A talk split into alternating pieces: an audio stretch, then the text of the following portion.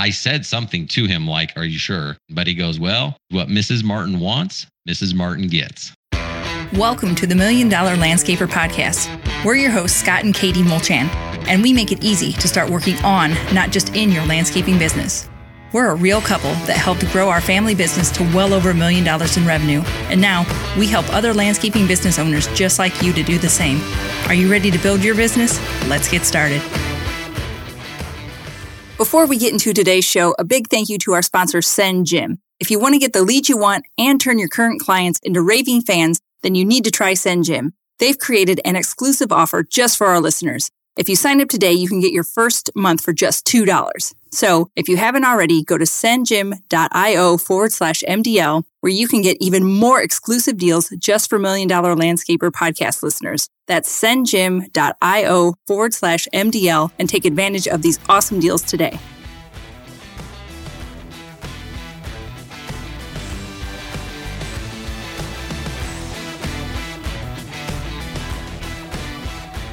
Welcome back, everybody. We're super excited to have on today Ryan Lee. He is a landscape lighting designer and lighting specialist. He actually started his business over 13 years ago. It was actually called Majestic Outdoor Lighting in Fort Worth, Texas. And we're super excited to have him on here today because he's going to share with you some of his knowledge that he gained over the years of doing landscape lighting and how he got started.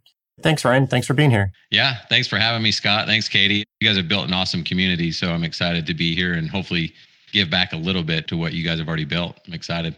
Oh, it's great to have you here. One thing we really like about what you've done in your business is you actually just mainly focused on landscape lighting. And I think that's kind of unique. I know in our area, there's only like, I think two or three companies that that's all they do, but it's a unique niche. You mind sharing a little bit about it and how you got started in it? Yeah, not a problem. And what's crazy is before I started the landscape lighting business, to be honest, I didn't even know that landscape lighting was a thing. I, I, didn't even know. I've never heard of like accidentally finding landscape lighting. I know. Do you tell more? Yeah. so I grew up in Utah and we didn't grow up poor. I mean, I consider poor being like homeless, but mm-hmm. you know, single mom working full time, trying to provide for three kids. And so we just didn't have the extras, you know. Sure. And so uh, I, I literally had no idea what it was. And I went to school, grew up trying to figure out what I wanted to do in my life. I had started a small window cleaning business to help earn some extra money to get married. My brother, in the meantime, had moved to Texas and he started doing some window cleaning and got into some Christmas lights. And I was actually moving down to Dallas to uh, help him blow up his window cleaning business because that's what I knew how to do. Mm-hmm. Well, he called me. We were like a week or two away from moving down there. And he goes, Hey, you know, we were just catching up. And he's like, Yeah, I just did a couple of these landscape lighting jobs and they were each four thousand dollars. And I was like, "What?" okay, first of all, what is landscape lighting? I, I knew what Christmas lights were, but I had no idea what landscape lighting. He's like, "Yeah, you know, they light the houses and the trees and stuff." I'm like, "Okay, still don't know what that is," but I said, "Someone paid you four thousand dollars to light their house? like that sounds ridiculous." Sign me up. I'm like, okay, so if you're telling me I can sell a $4,000 landscape lighting job, whatever that is, or a $250 window cleaning job. I'm like, let's switch to landscape lighting. Follow the dollar signs. that's how we started it. And oh, wow. I mean, I was so ignorant at the time, but that's how we got started into it. And even when I was moving down there, I had family saying, Oh, yeah, you're going to start a landscaping business. And I'm like, Oh, no. No, I'm starting a landscape lighting business, you know? So it is such a small niche, but I found out that the community, the industry is huge. Mm-hmm. I mean, I had no idea that there was even a landscape lighting industry. Yeah, no. Well, I like it because once you know about landscape lighting, like, because we're landscapers, obviously. So then you become like real landscape lighting snobs. Mm-hmm. Like, we are such landscape lighting snobs. Like, walking around in the neighborhood, you're like, look at you, and you're like, Home Depot solar lights. I know. Whatever. So once, once you can't go back. Once you know what it is and once you see it, there's really no going back. Oh, yeah. You're totally right. And I my wife used to call me that. Now she's just used to it. And so she's a lighting snob too. right. It's catchy. Look at that house. It's like a million dollar house and they got the cheap solar crap out there. What are they thinking? exactly. like not everyone's like you, okay? It's okay that they have cheap stuff. no, it's not, especially on a million dollar house. I know. We did the same thing with the water features, how I am. Like I could look at a pond, they're like, why would they put a plastic pond in there? Like it looks terrible. Yeah. Like, no, that's awesome. You know what's awesome too is when you convert a client. Mm. So, you know, they pay you and they're already semi converted. But then when they turn into a lighting snob and they're pointing it out and they're converting clients for you, that's awesome. Yeah, welcome to the club. You're like, yep, see, told you. You did good. Exactly. Well, do you mind uh, expanding a little bit more on, you know, once you got down to Texas, you started the business, how things went and what you kind of did from there? Like, was it good that you didn't know what you were doing or was that bad or maybe a little bit of both?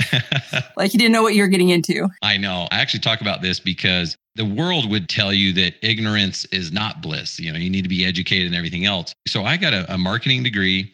I got my MBA. Like I got all this before I moved down there. And so I learned in the books quite a bit about business and everything else. But then I guess I just tossed it all out the window because when I went down there, I didn't do market analysis. I didn't do SWOT analysis. I didn't know competition, anything like that. Mm-hmm. Oh, sure. And honestly, yeah. had I done that, I probably would not have moved to Texas to start a landscape lighting business. okay.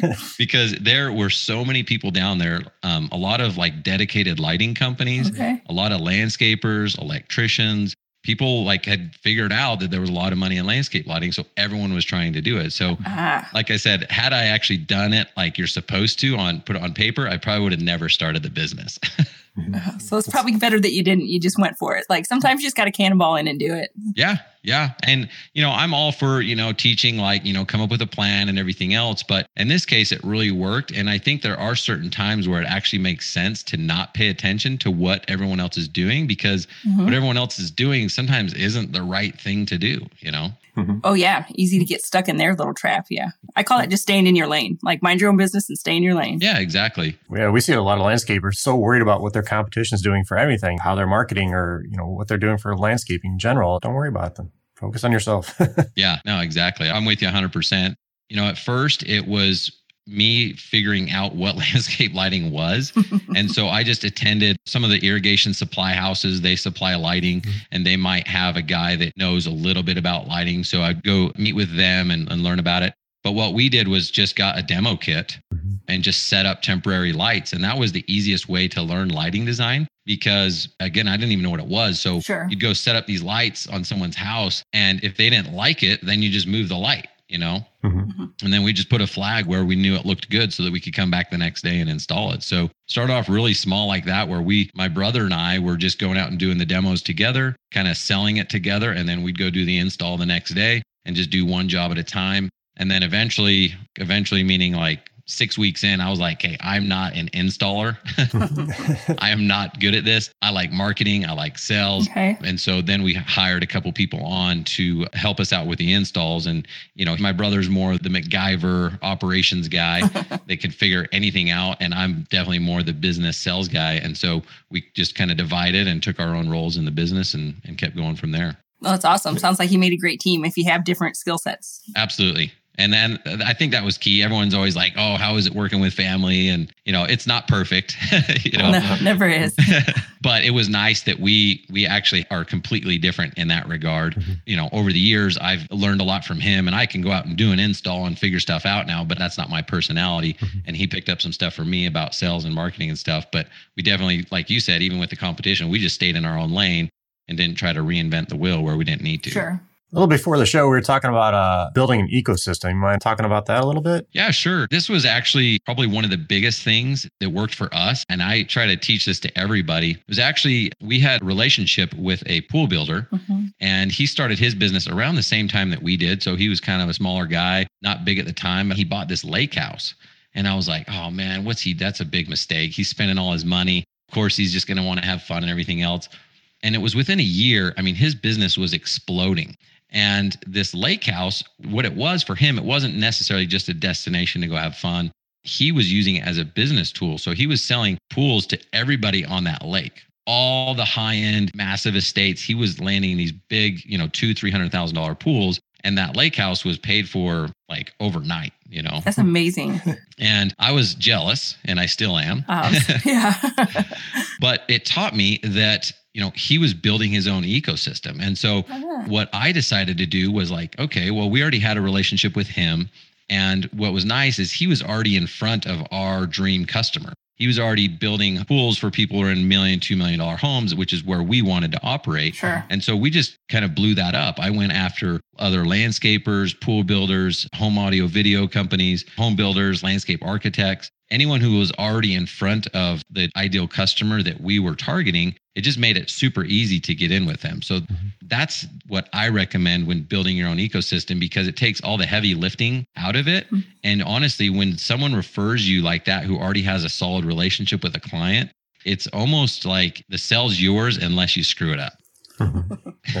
no, that's perfect. We would do the same thing in, our business too, just building those relationships with other contractors or whatever, and it helped out. And we did the same thing with pool builders too. We'd get in with those, and we actually we had a, pool builder uh, build a waterfall, and they never built a waterfall before and messed it all up. And as we're watching, we're building a pond next to it, and we're watching him put this together, going into the pool. Like that's going to leak. That's not going to work year later, they called us back and had us go back and repair it. But it's building those relationships. And then from there on out, we, like you said, sold the jobs really easy with them. So that's huge. Yeah, there's a lot that goes into that because if you don't have like a website and a good brand and your wrap trucks, like all that is definitely useful. I highly recommend doing all that.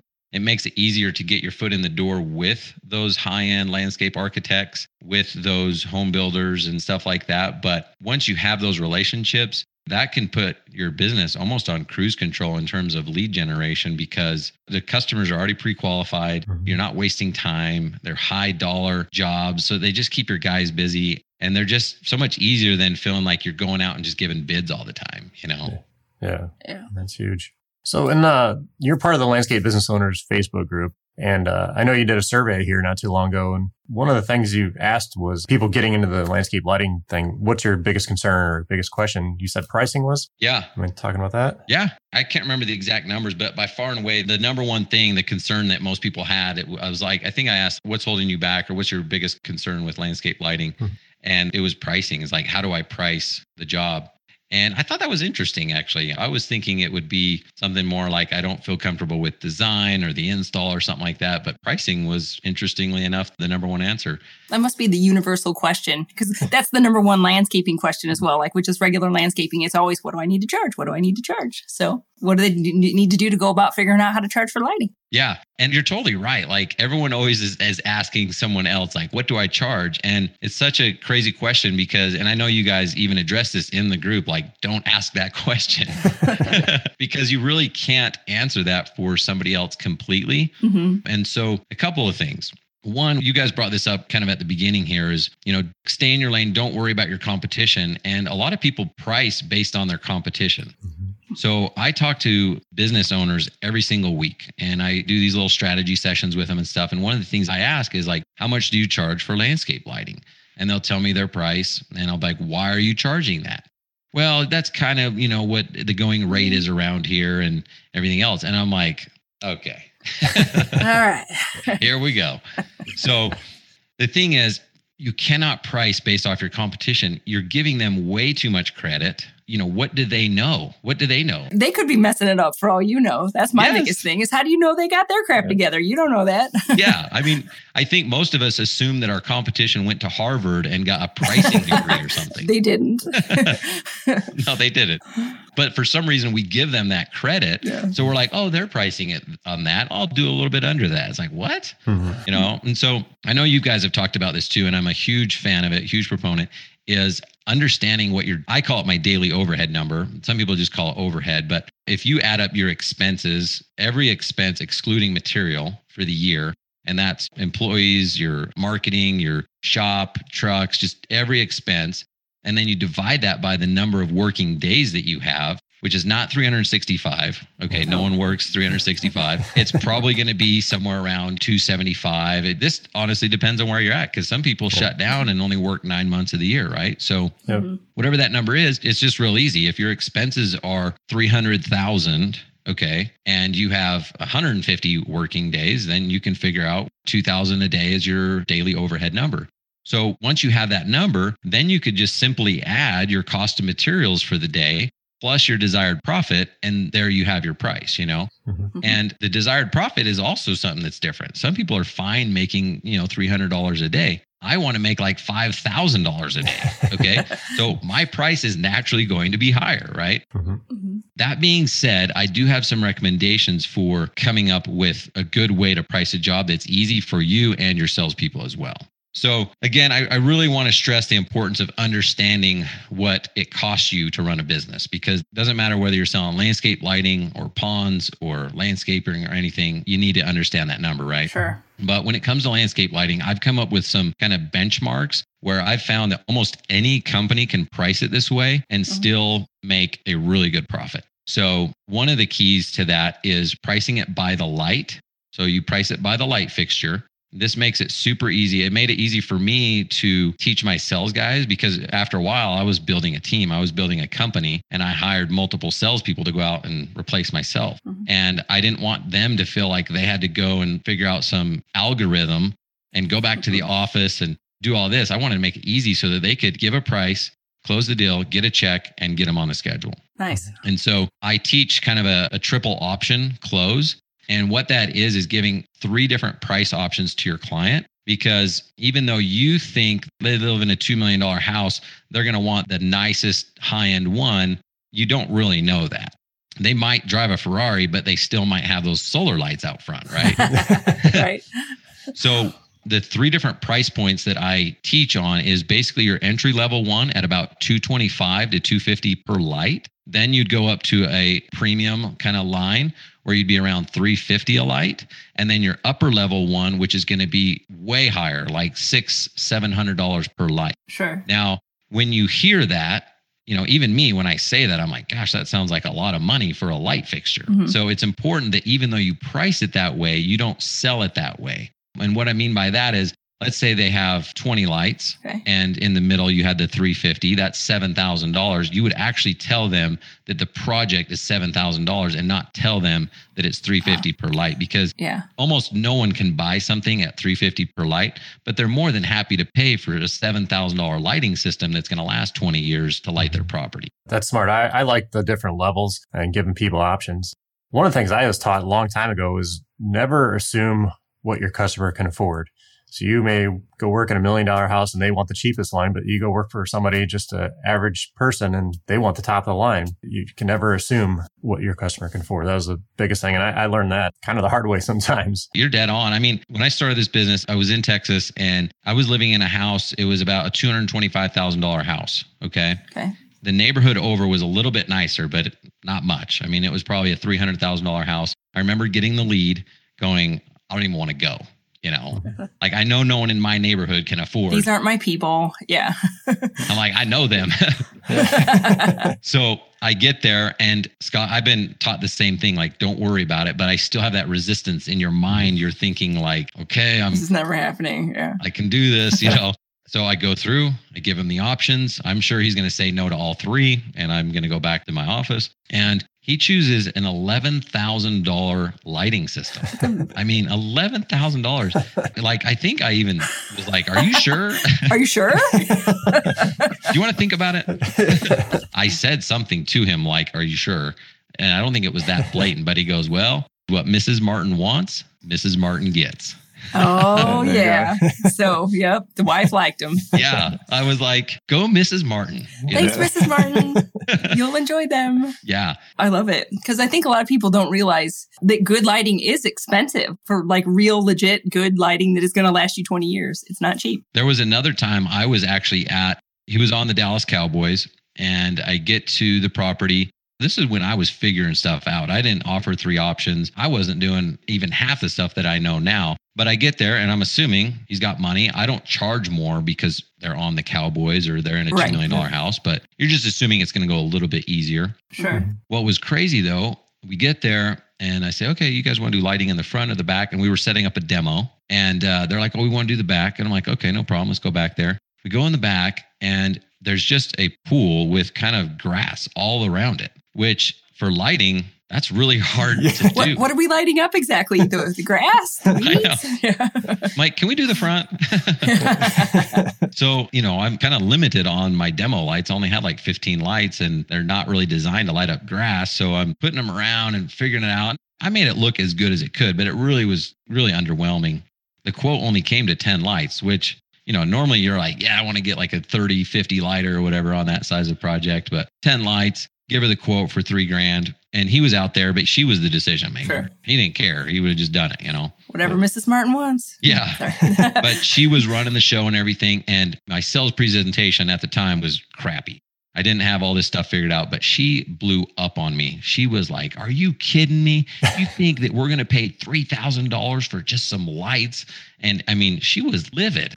Like, we basically got thrown out of there. Oh, wow. I mean, it was embarrassing. And I was just like, I can't believe this. And again, it actually helped me look inward at like, okay, am I doing something wrong in my sales process and everything else? And not just that one experience, but multiple ones. And it just goes to show you that it doesn't really matter. Like you said, you can't decide how much someone wants to spend. They could spend a lot or a little. You have to find out, you have to ask questions, Mhm. you have to really determine what exactly they need and want and come up with that solution for them. Yeah, the sales process is huge. It makes it things so much easier to sell because you have a process and you just keep following it, you keep improving on it. Yeah, I, I did not have a sales process back then. Yeah. Eh, lesson learned. You- well, actually, that was the next top concern people had, right? Was the sales process. yeah. Oh, after pricing. Yeah, that was the second one. They just basically said, Yeah, I need help selling. How do I sell more outdoor lighting? Uh, do you have any suggestions for that for people getting started? Yeah, I do. I kind of wrote down a few different things because I wanted to just kind of make sure I hit on them, I guess. But one thing that I wrote down, and these are just things that were coming to the top of my mind, is you need to pre qualify because Sure. you know, a lot of us think as the sales process as like when you're right in front of the client, but there's a lot of things that can be done before you even meet with them that assist on that. Mhm. And looking back at my experience with the Cowboys player, you know, if I would have done a better job pre sales, I probably wouldn't have gotten thrown out of there, right? but you wouldn't have this awesome story. yeah. Maybe I wouldn't have gotten the sell, but yeah, maybe it was worth getting thrown out, like you said, Katie.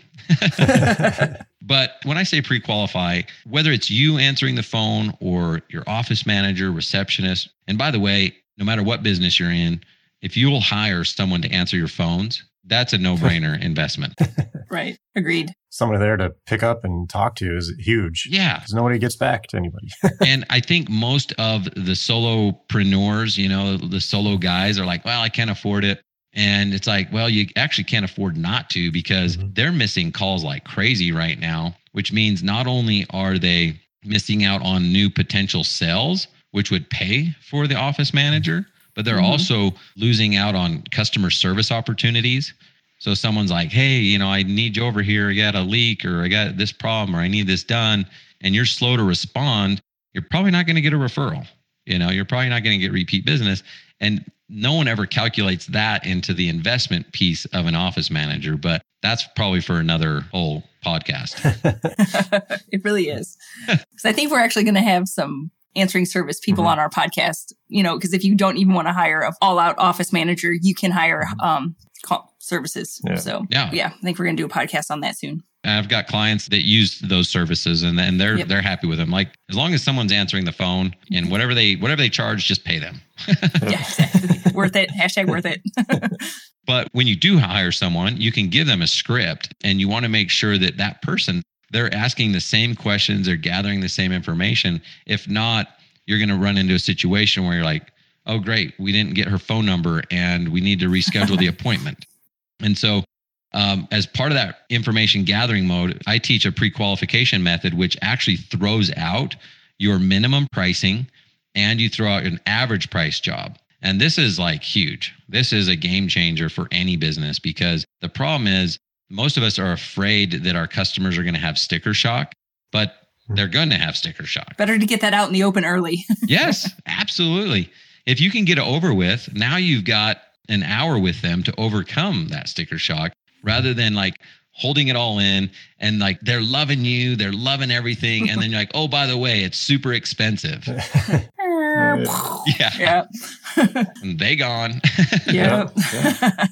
Well, it goes in the same thing. Like when you go to look for uh, stereo or whatever TV, you kind of look up prices and get an idea of what you want. So it's the same thing doing it with a customer pre-qualifying. I think it's so important. Yeah, absolutely. So some people are nervous because they're like, well, what if I tell them an, an average job is 8,000, you know, our minimum's 3,000, and then we get out there and it's 20,000. I mean, that can happen, you know, but Mhm. if, if your average job is not 20,000, then don't tell them 20,000, you know, just tell them what your real average is. And then when you get there, this can happen. You get there and you're like, wow, this is going to be a lot more. You can just tell them that again, right at the very beginning of the conversation. Mm-hmm. Hey, I know on the phone we told you that our minimum was 3000 and the average job is 8000 but this is not an average house this is yeah. an estate okay yeah. and then you can say you know typically projects like this are around that 25 30000 dollar range. And so that when you go in later on with a price that's only 20000 they're like oh, oh okay good. at least it's not 30 no that that's so smart. We would just ask people you know find out what their job entailed and then do the same thing. From what it sounds like, your your job's looking around the average about thirty thousand dollars is you know sound about the right price, and then you can kind of listen to their tone on the phone. Yes, no, that's too much, or then you can start working your way from there. And just doing the pre qualifying is so important because otherwise you waste so much time. I've been out there where I've gone out to the jobs and spent an hour or two doing the estimate, talking to them, and then do come back to the design, and then you wasted three, four hours of for nothing, basically. So you have to pre-qualify. Absolutely. And again, I think we kind of lie to ourselves and we justify it like, and I looked it up on Google. It's a nice house. If I go spend the time and and I sell it,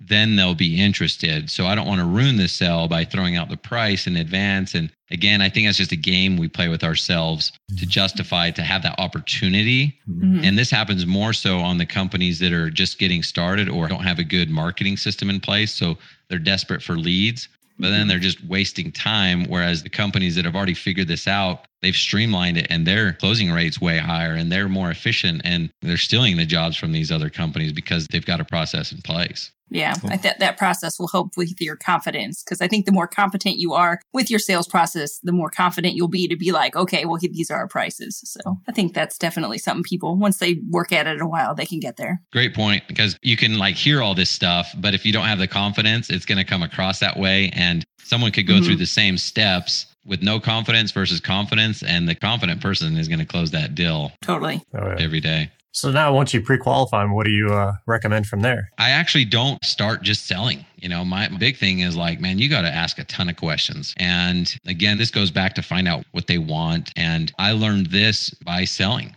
I would get there and I didn't even know what I was doing at the time, but I would start asking questions like, have you ever done lighting before? And this and that. And they'd say, oh, well, we had a guy out here before. Oh, okay. Well, and I would just ask, not really even as a tactic, but I'm like, oh, why didn't you go with him? Sure. Oh, well, you know, he was kind of pushy. He wanted to put lights here and here, and we're, we did not really care about that. And we just wanted it to look good. This pathway, our mother in law fell or something. We want it for safety. And right. so you realize, okay, I'm just learning what they want. Like, did the other guy not ask about this or did he ask and not listen? I'm not sure. But mm. that's how I learned to ask questions because I had so many people tell me they already had quotes and they didn't go with them. And I'm like, why wouldn't you go with them? People don't really want to waste their time. They're getting quotes until they find the right person, the right company, the right product and then they'll move forward. So I would just ask, why didn't you go with him?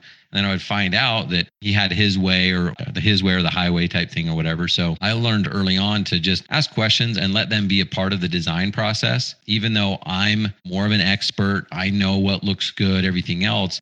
There's a way to do it. And if you let them feel like they're in charge, people love that. Mm-hmm. they may tell you like hey you're the expert. I want to i want to know what should look good. That's no problem. I'll be a counselor. I'll be a guide but i want you to be a part of this. I don't want to light up the side of your house if you don't care anything about it you know i like um, that being the guide because of course, you're going to have, you know, we already discussed, we're all lighting snobs. You're going to be like, have your particular way you want it. But if that's not what they want, it's not what they want. Because yeah. Scott is a huge pond snob. So he would fuss and fidget with placement and da da da. But he had to learn that it didn't freaking matter. Yeah. As long as the customer liked it how it was, then it was fine. You could just leave it alone. We'd get customers that want their pond like in the back corner of their property think about this. If you have it next to your patio you know or you can look out your back window and you can see it and hear the sound and I'd sit there and do like waves, like with my hands, like showing what the waterfall looked like. And that would just get their minds going. And it's just educating the customer and make sure that, yeah, you don't want to put this $10,000 pound out back where you can't see it and enjoy it. But if you start educating the customer too, I think that helps and gets their mind yeah. thinking in a different way than what they initially thought. Yeah. And I, there is a balance there where you mm-hmm. still have to be the expert. If you listen to them too much, and then let's say they're like, hey, we want it in the back, and you don't even have any pushback and you know it should be closer. And then that you put it in the back, back and then they're like man scott we really wish the pond would have been closer so we could see it yeah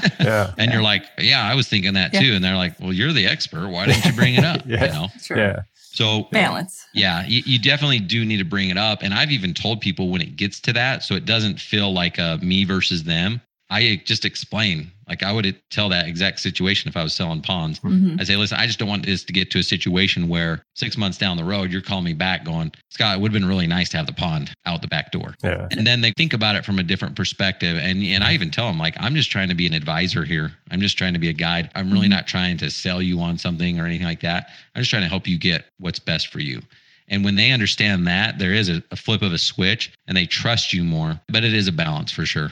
So after you kind of go out there and talk to them, what do you go do from there? I mean, a lot of things are visual, but lighting is like so visual. Mhm. And so if you are a landscaper right now and you've even if you've only done a couple jobs, go get some really nice high resolution photos and pictures of your work. That is going to be huge because a lot of people will just get their phone out and listen, some phones take amazing photos, so I don't want to discount that. But some people have like I think they're using phones from the 90s or something because their pictures suck. All pixely.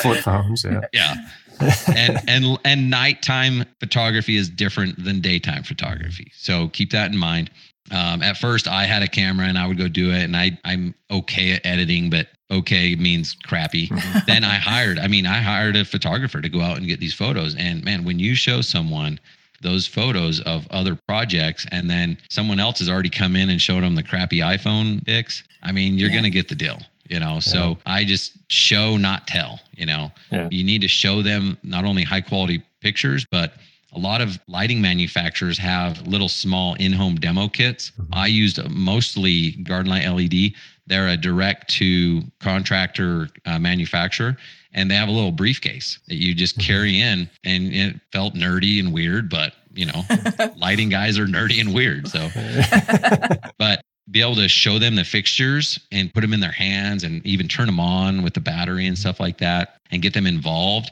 so that they knew this was kind of like a custom thing. They got to choose their finishes type thing, you know, as opposed to just like if they compare it they're like, well, the other guy said he'd do 20 lights and he was half your price. Well, the other guy didn't bring in the in home demo kit. He didn't show these pictures. You're creating this experience rather than just allowing them to compare two quotes that really aren't similar. if you do that, then you're hitting, like if it's a husband and wife, one of them might just want to see the pictures and be like, oh, I'm sold just by looking at the mm. pictures. But, then, you know, one of them might be like, well, I want to look, I want to hold the light. I want to see the light. I want to see what the wires are like. I want to see what it's made of. I want to see the, the materials. You know what I mean? Some people will make their decisions, you know, off of different things. Like I'd be happy just looking at the picture and be like, sold, I love it. And then, but Scott would be I'd like, like- but I would like to see how this works. Yeah. So- quality and everything. So, Yeah. So that's smart. Absolutely. And you're right. I mean, it's hard to sell to a husband and wife because you guys have They're looking at different things. two different things that you're deciding on, you know? Yeah. Mhm. And usually one's trying to spend more and one's trying to spend less. So Yeah. Mhm. the more that you can hit on all those points, the more successful you're going to be at closing that deal. Did you find the demos, like setting them up, letting it go for a you know a night or so, that help sell the project a lot better or easier, I should say? So this is one man's opinion, but it's supported by a lot of evidence. So some people like that. They'll set it up for the weekend or whatever and just leave it there. I'm a huge fan of setting it up while you're there with them making it interactive. It allows you time to build a relationship with them, joke around a little bit, and more importantly, get the fixtures exactly where they need to be. You might set it up where you think it looks good. But again, sometimes people are like, oh, it's too bright. Mhm. Oh, it's not bright enough. Oh, why is there a path light here? Yeah. And they're kind of grouchy that way. And if you're not there, I mean, the whole weekend goes by. You're expecting that they're going to call you Monday and just wire money to your account or something. Right. Be like, I loved it. It was Yeah. amazing. Sold. Yeah. And they're like, yeah, we didn't really like it. It was too bright on the house. And why is there a path light there? And you're like, Mhm. oh, uh, I'll, I'll be there to take it down. So Right. if you're there and they say, well, why is that there? Well, then you can explain it and they go, oh, okay, makes sense. You know, and you Mhm. just put out a fire that wasn't even going to be a fire, you know? Or if they're like, it's a little too bright on the house, you can pull the lights back a little bit. You can make those adjustments. That's the way that I always did it. And I got huge success and I would get a check that night. You know, I didn't have to wait. Mhm. There's just too many factors that can go wrong if you let people wait. They'll get an email and then be like, well, I can't do it now. I've got to wait a month. And then they'll probably never do it, you know? Kind of makes sense. Do you do a lot of demos at night then for people? So let me go back just a little bit because we had talked about showing them the fixtures and the pictures and stuff like that.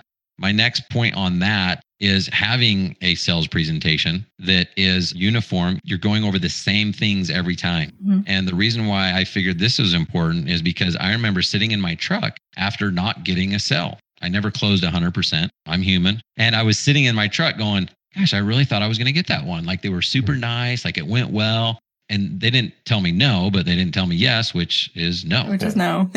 So if someone tells you maybe, that's like the worst thing ever. Or I got to think about it. But I was sitting there and I was like, oh crap, you know what? I forgot to go over the fact that we use a digital timer that's astronomical and it adjusts for daylight savings. Mhm. Probably not the only reason I didn't get the sell, but I did forget it. You know, and and then another time it's like, oh, I forgot to tell them that we have general liability and workman's comp Right.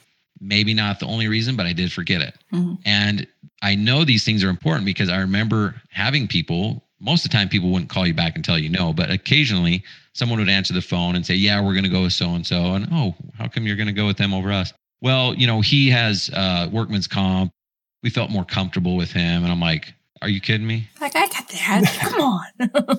So the sales presentation ensures that, you know, I give this to members of my coaching program. It's basically a PowerPoint. So you could give it to a brand new salesperson and mm-hmm. they could be a salesperson today without any experience because it just goes through. And it's like, you're going to say this, you're going to ask this, you're going to say this. Mm-hmm. And it makes it super simple so you don't forget anything.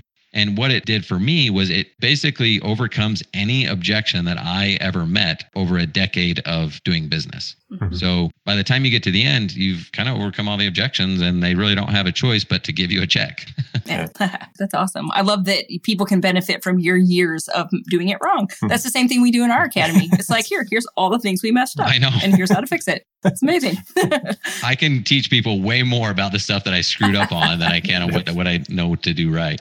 That's right. So at the end of that sales process, it's assume the sell. Okay. They're there to make a decision. If you just believe the world, then you're going to be like, okay, well, I'm sure you guys are getting bids. Why don't you guys think about it? Take your time. Mhm. I mean, that's like terrible. Mhm. You have to assume that they want to do business with you, that they want to do business with you today, that they like your product, they like your service. And so just close the deal. You know, they're ready to move forward and get that check because if you don't, they're probably not going to go with you. That's really what worked for me. And then if they do say, well, we're getting another bid, or, you know, if you can't overcome the objection, and then there's more to it than this, but if you're walking out of there and you're not getting a check, that's when I then just schedule a demo. So I'll say, mm-hmm. okay, you know, no worries. I kind of want to pressure you, but I kind of don't. so I'd like to come set up a demo. You know, would next Tuesday or Thursday work for you? And when you do it this way, you're not asking them if you can come to a demo. You're just assuming the sell. You're just telling them that you're going to come next week, which day works best for them. Mhm. And so that's when we get to setting up the demo at night. Gotcha. Okay. I think that's huge asking for the close because there's like studies been out there, you know, that you're building this relationship, you're getting friendly with them and the things start to peak. And if you don't ask for that sale while it's at that peak, then it starts to decline and your chance of closing that sale just starts going down and down. So you want to get them at that peak moment. That's part of just being out there and, and learning that skill, I guess, but you have to ask for the close and assume it. Like you said, that's huge. Absolutely. I don't remember who said this, but they say people buy on emotion and defend with logic. Mhm. So you've got them, man, when they're looking at those pictures and they're seeing the pictures, they're so excited. They're visualizing themselves sitting on their back patio, just enjoying the pond that Scott built them that's way in the backyard. But now they can see it at least, you know. And so they're visualizing it and they're so excited. And that's really when you want to close them. If you're like, okay, just wait, they're going to have a week's worth of distractions in their mind. And lighting's now not that important. Mhm. It was, but now it's not anymore. When you're uh, asking questions for lighting, do you ask them like, you know, is security important or anything like that, or you know, just visuals? What do you ask when you're asking people at the beginning? I think security is actually important to bring up because even in nice neighborhoods, sometimes those are the targeted areas. You know what I mean? So, like, we had a really nice neighborhood where all the athletes lived and everything. And we did a lot of work in there. It was a gated neighborhood. They had one night, even we couldn't even get into the neighborhood sometimes, you know, because the person we were going to work for wouldn't answer the phone, even though, again, we're in these neighborhoods every week. The guards know us, everything. Like it was pretty hard to get into. And one night, 11 homes got robbed in the same night. Holy cow. Crazy. That was a planned hit. Yeah. I'm like, dude, they should make a movie about this. You know, that would be awesome.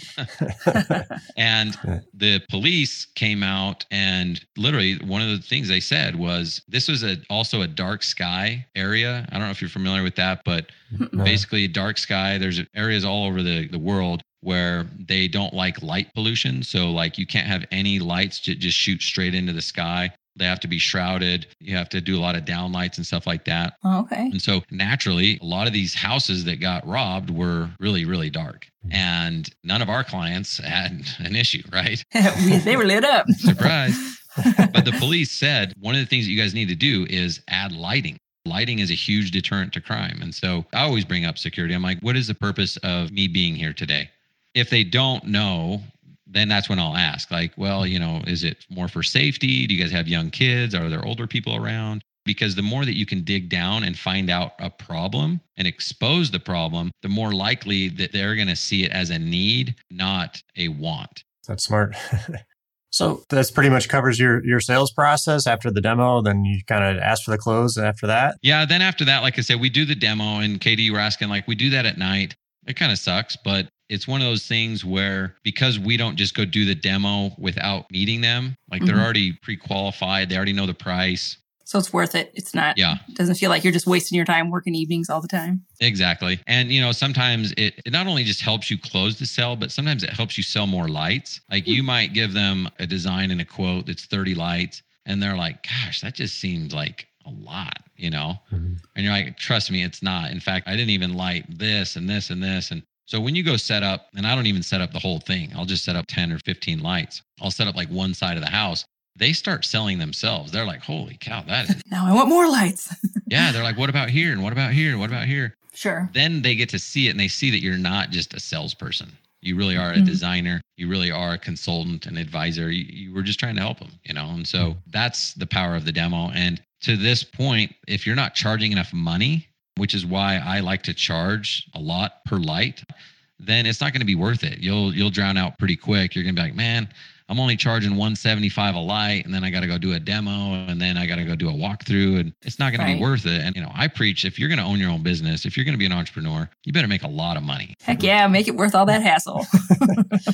Otherwise, just go get a job. I mean, there's some Yeah. great Yeah. paying jobs out there with benefits and you- you're done by 5. yep, agreed. Charge Yeah. a ton of money hmm make it worth it and then you have enough money to over deliver for your clients and they're actually happier you know most people have it backwards and they're just trying to do it the cheap way and Mhm. then it gets them into trouble and clients aren't happy and then they're not happy and but if you can charge a lot and people are like well i don't feel right about that it's like listen what don't you feel right about you don't feel right about over delivering for your client you know Yeah. I think people just need that kind of mindset switch in their brain. Like, got to flip that switch. yeah So I think you've given us a ton of awesome information.